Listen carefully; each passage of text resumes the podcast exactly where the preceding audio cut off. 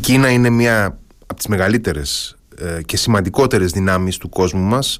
Παρ' όλα αυτά έχω την εντύπωση ενώ ότι συζητάμε πάρα πολύ συχνά ότι παραμένει ένα, ε, ένα ένιγμα για τους περισσότερους ε, από εμάς στο δυτικό κόσμο. Παραμένει ένας μεγάλος άγνωστος εν πολλής ε, παρά το γεγονός ότι πολύ συχνά ε, τη βλέπουμε στα μέσα ενημέρωσης. Για να μάθουμε περισσότερα για να καταλάβουμε περισσότερα για την ματιά της Κίνας προς τον κόσμο θα συζητήσουμε σήμερα με τον Ανδρέα Λιούμπα ε, διεθνολόγο, υποψήφιο διδάκτορα του Παντίου Πανεπιστημίου και ερευνητικό συνεργάτη του Ιδρύματος Διεθνών Σχέσεων. Καλησπέρα, κύριε Λιούμπα. Καλησπέρα σε εσάς και τους ακροατές σας. Ε, κύριε Λιούμπα, να ξεκινήσουμε έτσι από τα πολύ βασικά, ε, αν θέλετε, για να ε, ανοίξουμε τη συζήτησή μας σιγά σιγά, να πούμε εν ολίγης ε, πώς η Κίνα σήμερα βλέπει τη θέση της στον κόσμο. Κοιτάξτε, ας πάμε όπως είπατε πολύ βασικά. Η Κίνα είναι μια ανερχόμενη δύναμη εδώ και περίπου 20 χρόνια. Όταν λέμε όμως ανερχόμενη δύναμη εννοούμε ανερχόμενη με ρυθμούς οι οποίοι ε, ανησύχησαν μέχρι και τις Ηνωμένες Πολιτείες. Γιατί αν κανείς σκεφτεί που ήταν η Κίνα πριν 30-40 χρόνια και πού βρίσκεται σήμερα η Κίνα θα διαπιστώσει ότι πρόκειται για ένα άλμα.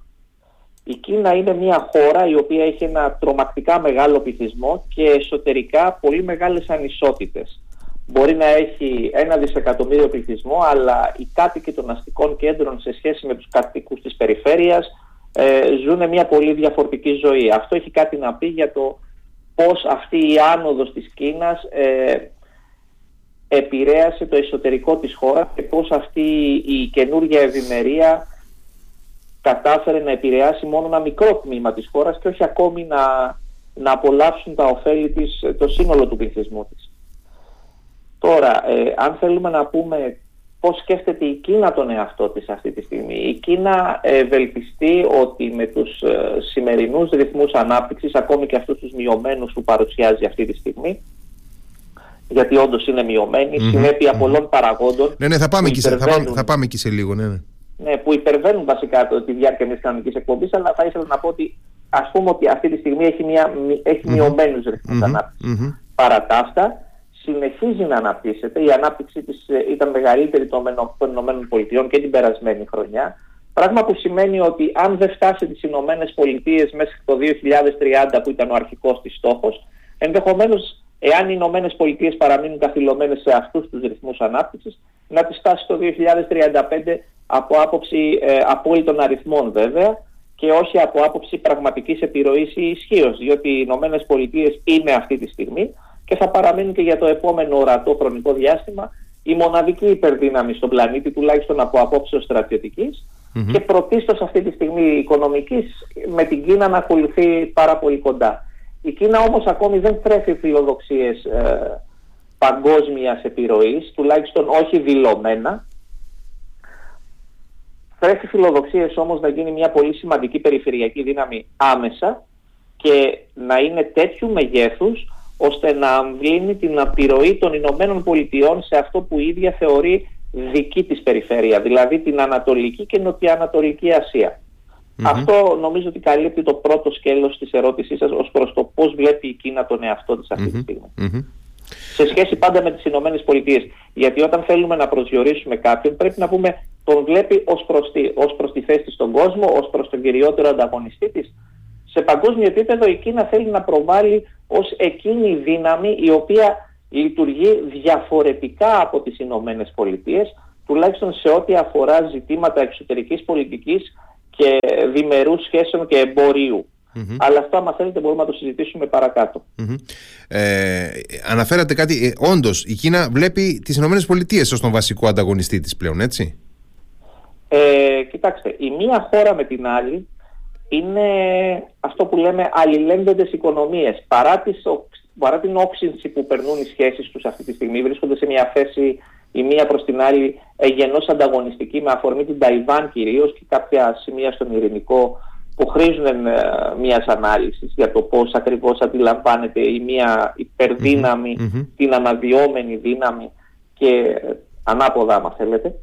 Το θέμα είναι το εξής. οι Ηνωμένες Πολιτείες και η Κίνα αυτή τη στιγμή ακόμη και αν περνούν μια δύσκολη περίοδο είναι αλληλένδετες οικονομίες. Αυτό μπορεί πολύ εύκολα κανείς να το καταλάβει εάν δει τον όγκο και μόνο του, διμε, του διμερούς εμπορίου μεταξύ τους και τα αγαθά τα οποία διακινούνται από τη μία ακτή στην άλλη ως ποιοτικό δίκτυο, όχι μόνο ως ένα νούμερο, όχι ως όγκο, όχι ως χρήματα, αλλά τι ακριβώς αγαθά πηγαίνουν από την Κίνα στην Αμερική και από την Αμερική στην Κίνα. Έτσι θα καταλάβετε το μέγεθος των δεσμών σε οικονομικό-εμπορικό επίπεδο, οι οποίοι δεν είναι τόσο εύκολο να, να διαραγούν από τη μία μέρα στην άλλη και να περάσουμε σε μια διακοπή των σχέσεων, σε αυτό το πεδίο τουλάχιστον. Μιας και το αναφέρατε να είναι ευκαιρία να, να πούμε γιατί είναι και πάρα πολύ έτσι, είναι ζητήματα εχμής αυτά με, στις ε, σύνοαμερικανικές σχέσεις έχουμε το θέμα της Ταϊβάν φυσικά το οποίο ε, είναι πανταχού παρόν είναι ο ελέφαντας στο δωμάτιο ε, κάθε φορά που συζητούν οι Αμερικανοί με τους ε, Κινέζους ε, απ' την άλλη υπάρχουν αναφέρατε υπονοήσατε και άλλα θέματα έτσι θαλασσίων ζωνών ή σημείων ενδιαφέροντος στον Ινδοειρηνικό. Ε, πείτε μας δύο λόγια για αυτά. Ας είμαστε λίγο ε, σύντομοι σε αυτο ο ελέφαντας στο δωμάτιο στην πραγματικότητα δεν είναι η Κίνα. Ο ελέφαντας στο δωμάτιο είναι η, η ριζικά διαφορετική αντίληψη που έχουν οι Ηνωμένες Πολιτείες για το πώς θέλουν να ασκήσουν τον ηγεμονικό τους ρόλο τον οποίο είχαν μέχρι σήμερα χωρίς γιατί Η, η Αμερική πρέπει όποιος, όποιος πει κάτι διαφορετικό απλά δεν ξέρει τι του γίνεται. Πρέπει να το πούμε αυτό είναι το γεγονός.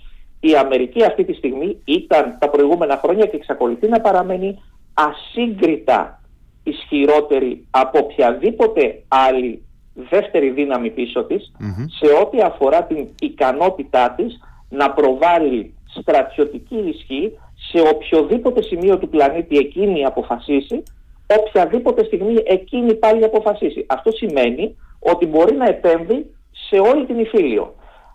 Ταυτόχρονα αυτό όμως σημαίνει ότι έχει διασπείρει τις δυνάμεις της με έναν τρόπο που δεν της επιτρέπει εύκολα να συγκεντρώσει το σύνολο των δυνάμεών της σε μια περιοχή.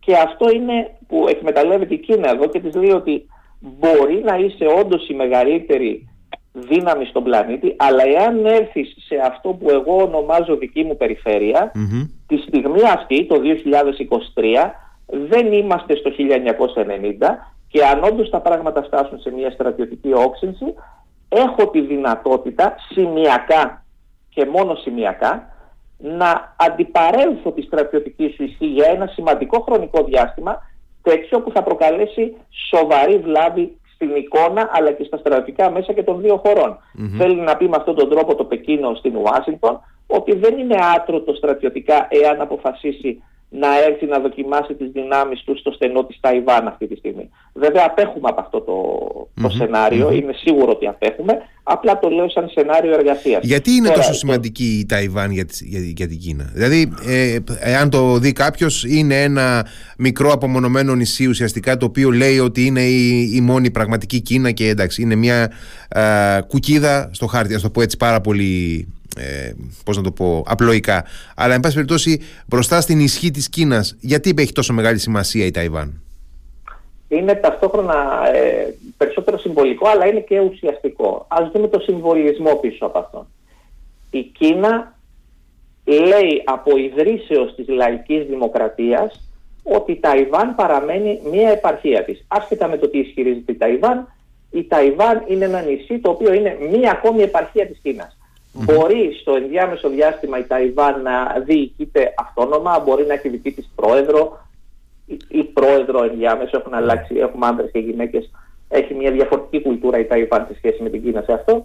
Ε, μπορεί να έχει μια ξεχωριστή κουλτούρα αυτή τη στιγμή σε ό,τι αφορά τουλάχιστον το την κοινωνικοπολιτική της οργάνωση, γιατί υπό την σκέπη των ΗΠΑ έχει αναπτύξει δυτικά χαρακτηριστικά. Παρ' όλα αυτά, για την Κίνα παραμένει μια επαρχία της. Και τώρα πάμε στο σημείο κλειδί. Οι κόκκινες γραμμές της Κίνας, οι οποίες έχουν αποτυπωθεί σε κείμενο ήδη από το 2011, μια λευκή βίβλο που είχε εκδώσει η Κίνα, είναι διαθέσιμη σε οποιονδήποτε κάτοικο του πλανήτη στο διαδίκτυο, δεν είναι κανονιστικό, περιλαμβάνουν την εξής φράση, η οποία είναι ότι κανένας δεν μπορεί να παραβιάσει αυτό που η Κίνα θεωρεί εθνικό έδαφος. Σε αυτό το θέμα η Κίνα είναι απόλυτη. Εφόσον λοιπόν έχει δηλώσει δημόσια ότι η Ταϊβάν είναι εθνικό της έδαφος, είναι μία ακόμα επαρχία της, το γεγονός ότι κάποιος ε, ισχυρίζεται ότι η Ταϊβάν είναι κάτι διαφορετικό, ήδη συνιστά ε, διπλωματικό Εάν επιχειρήσει δε να ενισχύσει αυτονομιστικές τάσεις ενδεχομένως αυτής της επαρχίας, αυτής της περιφέρειας, τότε αυτό συνιστά ε, υπέρβαση των ορίων που έχει δώσει η Κίνα σε όλο τον πλανήτη να καταλάβει ότι δεν πρόκειται να δεχτεί και από μόνο του αυτό είναι ένα θέμα. Οπότε, οπότε καταλαβαίνετε ότι το γεγονός ότι είχαν συμφωνήσει ήδη από τη δεκαετία του 90 ότι η Ταϊβάν είναι κομμάτι της Κίνας με την πολιτική της μίας Κίνας και μέχρι τώρα οι Ηνωμένες Πολιτείες λίγο πολύ κινούταν στο όριο αυτής της συμφωνίας χωρίς να προκαλούν τις, ε, τις αντιδράσεις του Πεκίνου, χωρίς να οξύνουν τα πνεύματα αν θέλετε, λειτουργούσε. Τώρα που οι δύο πλευρές έχουν αρχίσει να οξύνονται ως προς τις αντιδράσεις, να γίνονται πιο ευερέθιστοι αν θέλετε, ε, αυτό το πράγμα δεν λειτουργεί ιδιαίτερα καλά και θα μπορούσε η Ταϊβάν να αποτελέσει την αφορμή ενός ατυχήματος. Τις δύο mm-hmm, προηγούμενες εβδομάδες είδαμε ότι κοντά φτάσαμε σε ένα μικρό ατύχημα, σε ένα θερμό επεισόδιο με στρατιωτικούς ελιγμούς, με γυμνάσια, ναι, ναι. με πράγματα τα οποία εμείς από την καθημερινότητά μας εδώ με τους Τούρκους τα έχουμε ναι, βιώσει αρκετές φορές. Ε, να ρωτήσω, ε, παρόλο, παρόλο το, παρά το γεγονός ότι ε, υπήρξε αυτή η συμφωνία που λέτε μεταξύ ΗΠΑ και Κίνας ε, δεν, ε, δεν προχώρησε η Κίνα στην de facto ενσωμάτωση της Ταϊβάν εν πάση περιπτώσει με κάποια ενέργεια ε, η ίδια δηλαδή διακηρύσει ότι η Ταϊβάν είναι ένα κομμάτι ε, της κινέζικης επικράτειας της λαϊκής δημοκρατίας αλλά της επιτρέπει εντός εισαγωγικών να ζει με τον δικό της ρυθμό, με τους δικούς της τρόπους. Ναι, αυτό είναι το, το κλειδί στην ισορροπία που είχαμε μέχρι τώρα ήταν κάτι ανάλογο με τις ε, εταιρείες που είχαν παραχωρηθεί στο Χονγκ ας πούμε, για παράδειγμα, το οποίο ήταν υποβρετανική κατοχή, κάποια στιγμή πέρασε στη δικαιοδοσία της Κίνας και παρέμεινε με το δικό του εντός εισαγωγικών σύνταγμα για ένα διάστημα, το οποίο ισχύει ακόμα και λύγει στα επόμενα ε, λίγα χρόνια. Οπότε θα ναι, το οποίο έχει παραβιαστεί βέβαια με πολλούς τρόπους. Ναι, αλλά όχι επισήμως. Ναι, δηλαδή όχι, ότι το κατήργησε. Ναι, οπότε ναι. Η ισορροπία τώρα εδώ στην Ταϊβάν έχει ως εξής. Η Κίνα λέει ότι η Ταϊβάν είναι επαρχία μου, ότι όποτε θέλω, σημαντικό αυτό το όποτε θέλω, όποτε θέλω, εάν κρίνω εγώ σκόπιμο, θα την ενσωματωσω Προτιμώ να το κάνω αυτό πείθοντας τους πολίτες της Ταϊβάν ότι είναι προς το όφελός τους να ξαναδούν τη στάση τους έναντι της ε, υπηρετικής χώρας, έναντι της μαμάς πατρίδας αν θέλετε και να αλλάξουν άποψη σταδιακά, να τους πείσουμε δηλαδή γι' αυτό, προβάλλοντας αυτό που λέμε ήπια ισχύ. Και υπάρχει ένα κομμάτι ε, Ταϊβανέζων πολιτών ενδεχομένως που ασπάζεται αυτό. Ίσως να είναι μικρό, ίσως να είναι μεγαλύτερο, δεν το έχουμε ε, αποτυπώσει σε νούμερα, γιατί τα στοιχεία είναι λυπή σε αυτό το θέμα. Αλλά εν διάστη περιπτώσει υπάρχει μια επιρροή της Κίνας στο νησί. Και αυτό από μόνο του αρκεί για να διατηρεί το, το Πεκίνο τη φιλοδοξία ότι αυτό μπορεί να γίνει με εύκολο, με δύσκολο τρόπο, σε μακρόχρονικό διάστημα, αλλά τουλάχιστον να γίνει με ειρηνικά μέσα. Η, mm-hmm. η βίαιη επέμβαση στο νησί είναι σίγουρο σχεδόν ε, θα έλεγα 99,5% ότι τη συγκεκριμένη χρονική περίοδο ε, θα ανάγκαζε τις Ηνωμένες Πολιτείες μετά και τη δημόσια δέσμευση του Προέδρου Biden να συνδράμουν την Ταϊβάν αυτό από μόνο του θα οδηγούσε σε, σε, σε πολεμική σύγκρουση δύο δυνάμεων για τα μάτια της Ταϊβάν. Ε, κανένας δεν νομίζω ότι το επιθυμεί αυτό το πράγμα. Οπότε το Πεκίνο διατηρώντας επαόριστον μια απειλή πάνω από την Ταϊβάν κάνει ένα αντίστοιχο γκριζάρισμα της περιοχής που θα μπορούμε να πούμε ότι κάνουν οι, οι Τούρκοι σε εμάς με την απειλή για την επέκτασή μας σε ό,τι αφορά τα χωρικά μας ύδατα. Ναι, μεν το διεθνές δίκαιο μας δίνει το δικαίωμα να πάμε στα 12, αλλά παραμένουμε στα 6 διότι το τουρκικό κοινοβούλιο λέει ότι θα είναι αιτία κήρυξης πολέμου και εμείς φυσικά δεν επιθυμούμε να κηρυξεί κάποιος πόλεμος μεταξύ Ελλάδας και Τουρκίας. Κατά τρόπο ανάλογο, το Πεκίνο λέει ότι η Ταβάν είναι δική μας και όποτε θέλουμε στο μέλλον, εάν δούμε ότι δεν πάει καλά το πράγμα, θα την προσαρτήσουμε έστω και με τη βία. Αλλά όλοι ξέρουμε ότι αυτό είναι μια απειλή η οποία τουλάχιστον επί του παρόντος δεν μπορεί να υλοποιηθεί. Παραμένει όμως στο δημόσιο διάλογο και γι' αυτό το λόγο αναγκάζει όλους τους εμπλεκόμενους στην περιοχή να αναλογιστούν τη θέση τους σε σχέση με το Πεκίνο. Ε, τις κινήσεις ανάσχεσης που αναπτύσσουν οι ΗΠΑ στην ευρύτερη περιοχή της Νοτιοανατολικής Ασίας και του Ινδοειρηνικού πώς αντιμετωπίζει η Κίνα ενώ τις πολυμερείς ε, συνεργασίες και συμμαχίες που αναπτύσσονται ε, και συσφίγγονται με την Ιαπωνία, την Αυστραλία, την Ινδία εσχάτως κλπ. Ε, όλα αυτά είναι ζητήματα τα οποία έχουν οδηγήσει την κινέζικη στρατηγική σκέψη στο συμπέρασμα ότι οι Ηνωμένε Πολιτείες επιχειρούν να κάνουν στην λαϊκή δημοκρατία της Κίνας το ίδιο πράγμα που έκαναν στην Ένωση Σοβιετικών Σοσιαλιστικών Δημοκρατιών.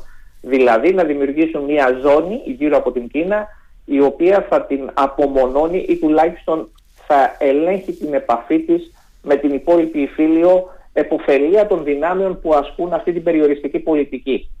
Αυτή η, αντίληψη έχει οδηγήσει και στις αντιδράσεις της Κίνας. Ορισμένες από αυτές αποτυπώνονται στο σχέδιό της για το νέο δρόμο του μεταξιού, το Belt and Road Initiative όπως έχει ονομαστεί πρόσφατα, το οποίο στην ουσία τι ζητάει, ζητάει μια, ε, επιδιώκει μάλλον δεν ζητάει, ε, ε, επιδιώκει να ενοποιήσει ένα μεγάλο ευρασιατικό χώρο με διάφορες ε, εμπορικές συμμαχίες, αλλά οι οποίες θα επεκτείνονται βέβαια και σε άλλα πεδία σταδιακά, με αποτέλεσμα η Κίνα να αποκτήσει χερσαία πρόσβαση πέραν αυτού του, του δακτυλίου περιορισμού που προσπαθούν να χτίσουν μεθοδικά οι Ηνωμένες Πολιτείες μέσω των ήδη φυστάμενων διμερών συμμαχιών που έχουν ή των μελλοντικών τις οποίες προσπαθούν να συνάψουν. Αξιοποιώντας βέβαια και το δίκτυο των ε, πολιτηθών στρατιωτικών εγκαταστάσεων που διατηρούν ε, στην περιοχή από την περίοδο του Δευτέρου Παγκοσμίου Πολέμου και μετά. Δηλαδή ε, όλες αυτές οι βάσεις στον ειρηνικό είναι ένα πλέγμα το οποίο η Κίνα το αντιμετωπίζει ως μια αλυσίδα που προσπαθεί να τη δέσει. Και προφανώς ε, προσπαθεί ενάντια σε αυτές τις περιοριστικές πολιτικές να αυτήσει τα δικά της αντιμετρα Τώρα βέβαια αυτές οι πολιτικές έχουν και μια εμπορική και μια οικονομική διάσταση την οποία την ξεκίνησε ο πρόεδρος Τραμπ την ε, επέκεινε θα λέγαμε η πολιτική της ε, κυβέρνησης Biden με περιοριστικά μέτρα σε συγκεκριμένους τομείς τα οποία έγιναν ποιοτικά αντί για ποσοτικά. Επί παραδείγματι η κυβέρνηση Τραμπ προσπάθησε να, να ελέγξει συγκεκριμένες εισαγωγές και εξαγωγές προϊόντων προκειμένου ε, να θέσει ένα χαλινάρι στην ανάπτυξη της Κίνας. Η κυβέρνηση Biden έκανε κάτι πιο ευρύ, κάτι πιο ποιοτικό ε, αποφάσισε να στοχεύσει ολόκληρους τομείς και να αποτρέψει την ικανότητα της Κίνας να αποκτήσει προβάδισμα σε αντικείμενα ενδιαφέροντος όπως για παράδειγμα τεχνολογίες εκμής ε, στους μικροεπεξεργαστές. Και αυτό το έκανε χτίζοντας και σημαντικές διμερείς συμμαχίες με χώρες παίκτες οι οποίοι είναι ηγέτες στα συγκεκριμένα πεδία, τις οποίες απομόνωσε σταδιακά από, από την Κίνα και τις έφερε στο δικό της ας πούμε μπλοκ συμμαχιών. Ο Ινδοειρηνικός λοιπόν είναι ένα πεδίο αντιπαράθεσης. Καταρχήν ο Ινδοειρηνικός είναι αμερικανική εφεύρεση. Η λέξη φτιάχτηκε απλά και μόνο για να πικάρει τους Κινέζους και σταδιακά να εδραιώσει στην παγκόσμια ε, κοινή γνώμη το γεγονός ότι ο, ο μείζον παίκτης είναι ο μέγας αντίπαλος της Κίνας στην περιοχή, δηλαδή η Ινδία, με, την, με το promotion, με την ε, αμέριστη συμπαράσταση φυσικά των ΗΠΑ. Ο Ινδιοειρηνικός λοιπόν είναι ένα πεδίο αντιπαράθεσης αυτή τη στιγμή. Είναι μια ταραγμένη θάλασσα η οποία υποκρύπτει ε, θερμά επεισόδια τα οποία υφέρπουν ή είναι πιο φανερά μεταξύ Ταϊβάν, Κίνας εκεί στα στενά. Ε, ε, έχει εμπορικούς ανταγωνισμούς, έχει συμμαχίες οι οποίες είναι, αλλάζουν από τη μια στιγμή στην άλλη. Πρόσφατα η νήσι του Σολομόντα έγιναν αμερικανικό προπύργιο ισχυρό. Ε, λίγο νωρίτερα οι Φιλιππίνες ήταν υπό τον θεωρητικά πολιτικό έλεγχο του Πεκίνου, μετά άλλαξαν χέρια, οπότε, καταλαβαίνετε ότι είναι μια πολύ ζωηρή περιοχή που για να έχει κανείς εικόνα θα πρέπει να την παρακολουθεί καθημερινά και να σημειώνει τις αλλαγές στο χάρτη ε, μέρα με την ημερα ε, να πάμε λίγο στη σχέση της Κίνας με άλλες δυνάμεις και στα σχέδια που φαίνεται να αναπτύσσει ε, ε, τα τελευταία χρόνια. Ε, και μιλάω φυσικά για τη σχέση της Κίνας με την Ινδία, ε, συγγνώμη, με τη Ρωσία ήθελα να πω, τις σχέσεις της Κίνας με τη Ρωσία.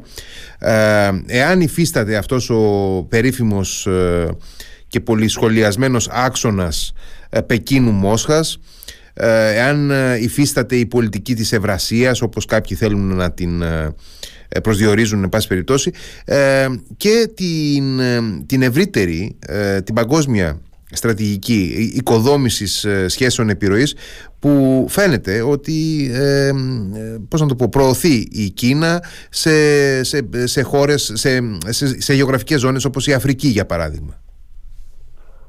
Μάλιστα. Ας ξεκινήσουμε με ένα πράγμα το οποίο δεν είναι, με μια δήλωση η οποία δεν είναι τόσο προφανής γιατί πολλοί συγχαίουν το ρόλο και το, το, το βάθος των σχέσεων Πεκίνου-Μόσχας η εισβολή της ε, ε, Ρωσίας στην Ουκρανία ήταν μία έκπληξη για την Κίνα. Ήταν μία, ε, συγγνώμη, ε, χάθηκε αυτό. Ήταν μία, είπατε; Ήταν μία έκπληξη, και μάλιστα δυσάρεστη Το Πεκίνο δεν είχε καμία ένδειξη ότι η Μόσχα πραγματικά σκοπεύει να εισβάλλει στην Ουκρανία. Θεωρούσε ε, αδιανόητο ότι ο Πούτιν θα προχωρούσε σε αυτή την επέμβαση, σε αυτή την εισβολή.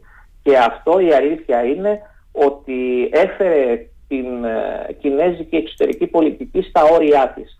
Γιατί μέχρι εκείνη τη στιγμή ήταν εύκολο για το Πεκίνο να καλύπτεται πίσω από αόριστες δηλώσεις περί στρατηγικού βάθους, οι οποίες προσπαθούν να ισορροπήσουν με την Ευρωπαϊκή Ένωση και πράγματα τα οποία δεν είχαν ουσιαστικά από πίσω πραγματικά γεγονότα. Όταν ήρθαν τα γεγονότα στην επιφάνεια, ε, η Κίνα έπρεπε να σταθμίσει πάρα πάρα πάρα πολύ καλά ποιος, ποιο είναι το συμφέρον της τη συγκεκριμένη χρονική περίοδο και πώς θα ελιχθεί ανάμεσα στην πραγματικότητα που της επέβαλε η εισβολή της Ρωσίας στην Ουκρανία σε ό,τι αφορά στις διμερείς της σχέσεις με την Ευρωπαϊκή Ένωση. Διότι η Ευρωπαϊκή Ένωση από την πρώτη στιγμή της εισβολής των Ρώσων στην Ουκρανία τάχθηκε φυσικά στο πλευρό των Αμερικανών και στήριξε ολόθερμα την Ουκρανία. Αυτό από μόνο του ήταν ένα, ένα μείζον πλήγμα στη σχέση μεταξύ Μόσχας και πεκινου Σε δεύτερο χρόνο όμως και όσο προχωρούσαν τα πακέτα των κυρώσεων προς την Ρωσία και όσο η Ρωσία έχανε, ε, αν θέλετε, επιρροή και ταυτόχρονα άρχισε να χάνει και δυνατότητες να αντλεί πόρους από τις διμερείς σχέσεις της με την Ευρωπαϊκή Ένωση που μέχρι εκείνη τη στιγμή ήταν δεδομένες περνούσε θα λέγαμε σιγά σιγά η Ρωσία στη σφαίρα επιρροής της Κίνας. Διότι η μόνη άλλη διέξοδος που είχε η Ρωσία για να κλείσει πόρους πουλώντας ας πούμε ορυκτά κάψιμα ήταν η Κίνα και η Ινδία. Η Κίνα είναι ο μεγαλύτερος εισαγωγέας ε, πετρελαίου από τη Ρωσία αυτή τη στιγμη και το παίρνει σε μια τιμή η οποία είναι εξωφρενικά Οπότε η Κίνα στην πραγματικότητα από αυτό το επεισόδιο της Ρωσίας με την Ουκρανία βρέθηκε μεν στη δυσάρεστη σχέση να πρέπει να σταθμίσει και να ισορροπήσει ε, μεταξύ της στρατηγικής της σχέσης με τη Μόσχα και των πραγματικών συμφερόντων που έχει με την Ευρωπαϊκή Ένωση αλλά ταυτόχρονα ε, πέτυχε κάτι το οποίο ήταν ανέλπιστα, ε, ε, πώς να το πω, τυχαίο. Γιατί δεν ήταν μέσα στους σχεδιασμούς του Πεκίνου, το οποίο σκεφτόταν ορθολογικά εκείνη τη στιγμή.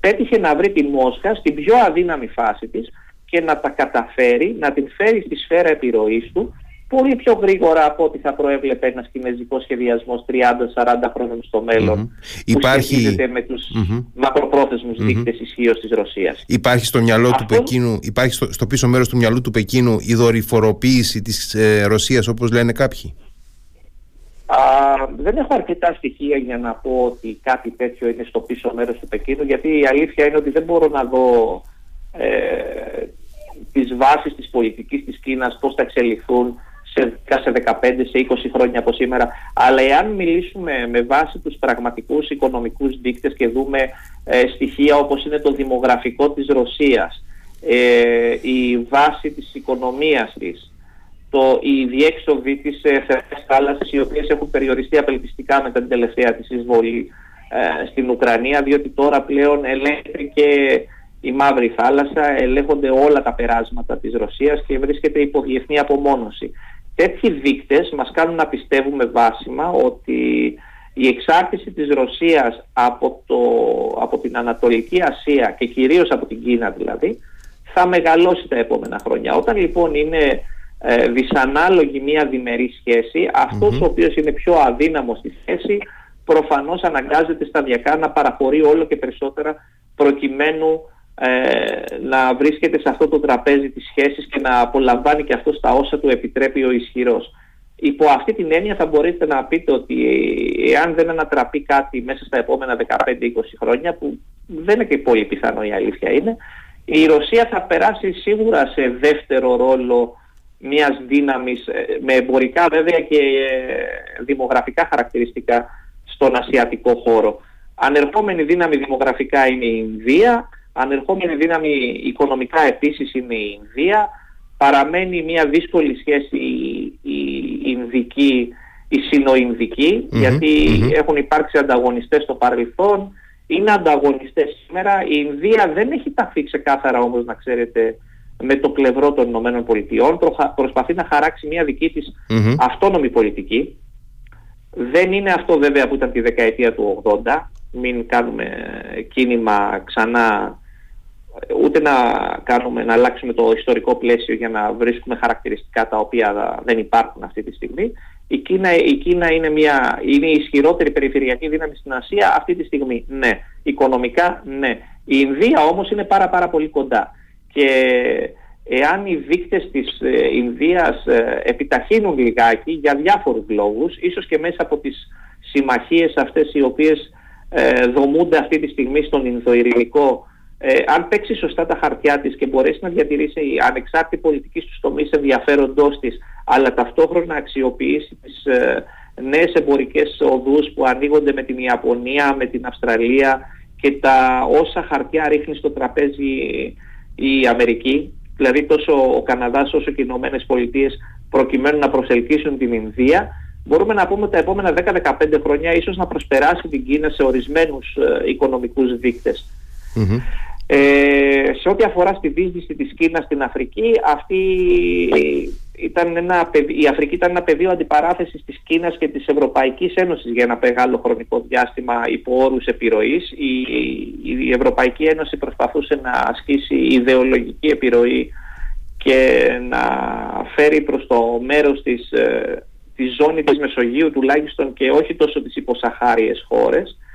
Ε, η Κίνα στόχευσε εξ αρχής στις χώρες οι οποίες ε, παρουσίαζαν ενδιαφέρον για εκείνη υπό την έννοια των, ε, των παραγωγικών τους πηγών, ο ρηκτός πλούτος, υπέδαφος, στρατηγική θέση, όλα αυτά ήταν ελκυστικοί παράγοντες για την Κίνα, σε συνδυασμό με το γεγονός ότι οι, οι χώρες της υποσαχάριας Αφρικής πολλές φορές βρίσκονταν για πάρα πολλά χρόνια υπό την ηγεσία καθεστώτων, θα λέγαμε, αν όχι δικτακτορικών, τουλάχιστον αυταρχικών, γιατί κάποιοι ήταν δεν ίσες δικτακτορίες, κάποια ήταν ε, συμμαχίες πολεμάρχων, τέλος πάντων σε ένα αναρχικό καθεστώς, σε ένα κόσμο που κυριαρχούσε η βία, η Κίνα πρόσφερε αυτό που δεν πρόσφερε κανένας από το δυτικό κόσμο. Τους είπε ότι εγώ θα κάνω εμπορικές συμφωνίες μαζί σας και δεν με ενδιαφέρει τι ακριβώς γίνεται εντός της χώρας σας ή πώς λειτουργείτε εσείς εντός της χώρας. Αυτό είναι κάτι που έρχεται σε αντίθεση ας πούμε με τις θεμελιώδεις παραδοχές του δυτικού συστήματος που έρχονται και σου προσφέρουν βοήθεια υπό όρους οι οποίοι όροι περιλαμβάνουν μεταξύ άλλων την υιοθέτηση των δυτικών αξιακών συστημάτων όπως είναι η φιλελεύθερη δημοκρατία, όπως είναι συγκεκριμένες μορφές οικονομικές συναλλαγές. Αυτά και φυσικά ε, να εξορθολογήσει κανείς το νομικό του καθεστώς ώστε να προσυδειάζει με το δυτικό κόσμο. Η Κίνα δεν ζητάει ποτέ τίποτα από όλα Ε, ό,τι ζητάει από τον υπόλοιπο κόσμο είναι ο κόσμος να μην κοιτάει το δικό της εσωτερικό και εγώ λέει δεν θα κοιτάω το εσωτερικό των άλλων. Είναι αξίωμα στην εξωτερική της πολιτική από την εποχή του Σιζιπίνγκ ε, και νωρίτερα φυσικά, γιατί ο Σιζιπίνγκ στην πραγματικότητα ε, εξακολουθεί να εφαρμόζει πολιτικές ΜΑΟ στην εξωτερική πολιτική στο, ό,τι αφορά τις βασικές κινέζικες αξίες. Οπότε είχε το πάνω χέρι Κίνα στις συναλλαγές. Προσέφερε χρήματα σε χώρες οι οποίες είχαν ανάγκη χρήματα για να χτίσουν υποδομές και τους έλεγε ότι αδιαφορώ για το τι γίνεται εκεί μέσα εφόσον συνεχίζετε να μου πληρώνετε τις δόσεις των δανείων. Εάν δεν μπορέσετε να μου δώσετε τις δόσεις των δανείων, τότε θα συζητήσουμε τι θα γίνει. Ε, αυτό το θα συζητήσουμε τι θα γίνει την έφερε ε, να ελέγχει κρατικές υποδομές ή και πλουτοπαραγωγικές πηγές σε δεύτερο Με τον ίδιο τρόπο, όχι ακριβώς με τον ίδιο τρόπο, αλλά με τρόπο ανάλογο μάλλον, τοποθετήθηκε και σε ορισμένες περιοχές της Νότιας Αμερικής, οι οποίες ήταν αποκλεισμένες από τη χρηματοδότηση της Παγκόσμιας Τράπεζας ή του Διεθνούς Νομισματικού Ταμείου ή από πόρους ε, ταμείων ή σχημάτων πολυμερών όπως είναι η Ευρωπαϊκή Ένωση και η Κίνα ήρθε πάλι εκεί τη στιγμή που ήταν σε καλή θέση και μπορούσε να προσφέρει χρήματα και τεχνογνωσία για να αναπτυχθούν υποδομές σε αντάλλαγμα βέβαια με ευνοϊκές διμερείς συμφωνίες οι οποίες τις παρέχουν ε, συγκεκριμένα πλεονεκτήματα μονοπωλιακού χαρακτήρα πολλές φορές. Ε, Δεν ξέρω αν αυτή η απάντηση σας καλύπτει σχετικά με την επιρροή που μπορεί να Όχι, είναι μια... ή με τις σχέσεις Είναι, είναι ε, μια εξαιρετικά δομημένη απάντηση και προφανώς και δεν μπορούμε να καλύψουμε τελείως το, το αντικείμενο. Είναι, είναι τεράστιο, είναι αχανές. Αλλά νομίζω ότι ε, κάπου εδώ έχουμε ε, αρκετά ε, ε, επαρκώς ε, σκιαγραφίσει μια ε, πώς να το πω, έχουμε χαρτογραφήσει σχετικά ε, την, ε, την παγκόσμια δυναμική και αντίληψη της Κίνας και επειδή πραγματικά ήθελα να, να συζητήσουμε και πράγματα που έχουν να κάνουν με το εσωτερικό της Κίνας, ε, με την πολιτική, κοινωνική, οικονομική και δημογραφική της δομή και όλα όσα εν πάση περιπτώσει την απασχολούν, θα ήθελα να συζητήσω, να σας ζητήσω να κάνουμε και μια δεύτερη συζήτηση κάποια στιγμή στο, στο ορατό μέλλον για να μιλήσουμε για αυτό το κομμάτι. Πολύ ευχαρίστως. Ε, κύριε Λιούμπα, σας ευχαριστώ πάρα πολύ για την πολύ ενδιαφέρουσα συζήτηση που είχαμε και όπως είπαμε αφήνουμε έναν αστερίσκο, ε, επιφυλασσόμεθα να, να επανακάμψουμε με, με τα εσωτερικά της Κίνας. Εγώ σας ευχαριστώ για την πρόσκληση και για την όμορφη συζήτηση. Να είστε καλά, καλό βράδυ. Καλό βράδυ.